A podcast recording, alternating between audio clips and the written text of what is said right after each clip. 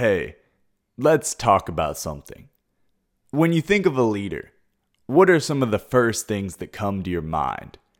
Do you think of a strong, powerful, intelligent individual? Do you think of a battle hardened general with a prestigious rank? Or maybe a CEO who owns a wealthy business? Are they a leader?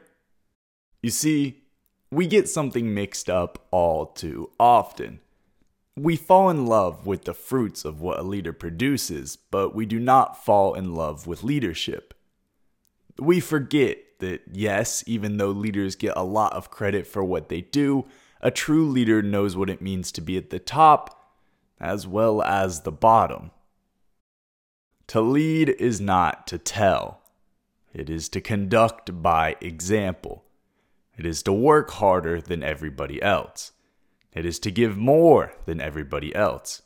It is to suffer more than everybody else. It is to sleep less than everybody else.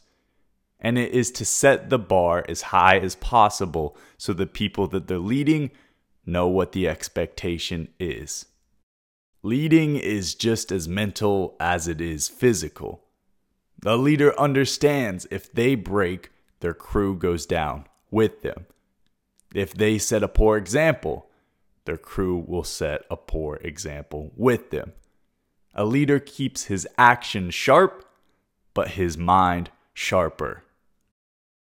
Leading is easy when the seas are calm, but when the storm picks up and tests the mettle of everybody on the ship, the true leader is the one who takes the helm and directs the ship out of the rough seas.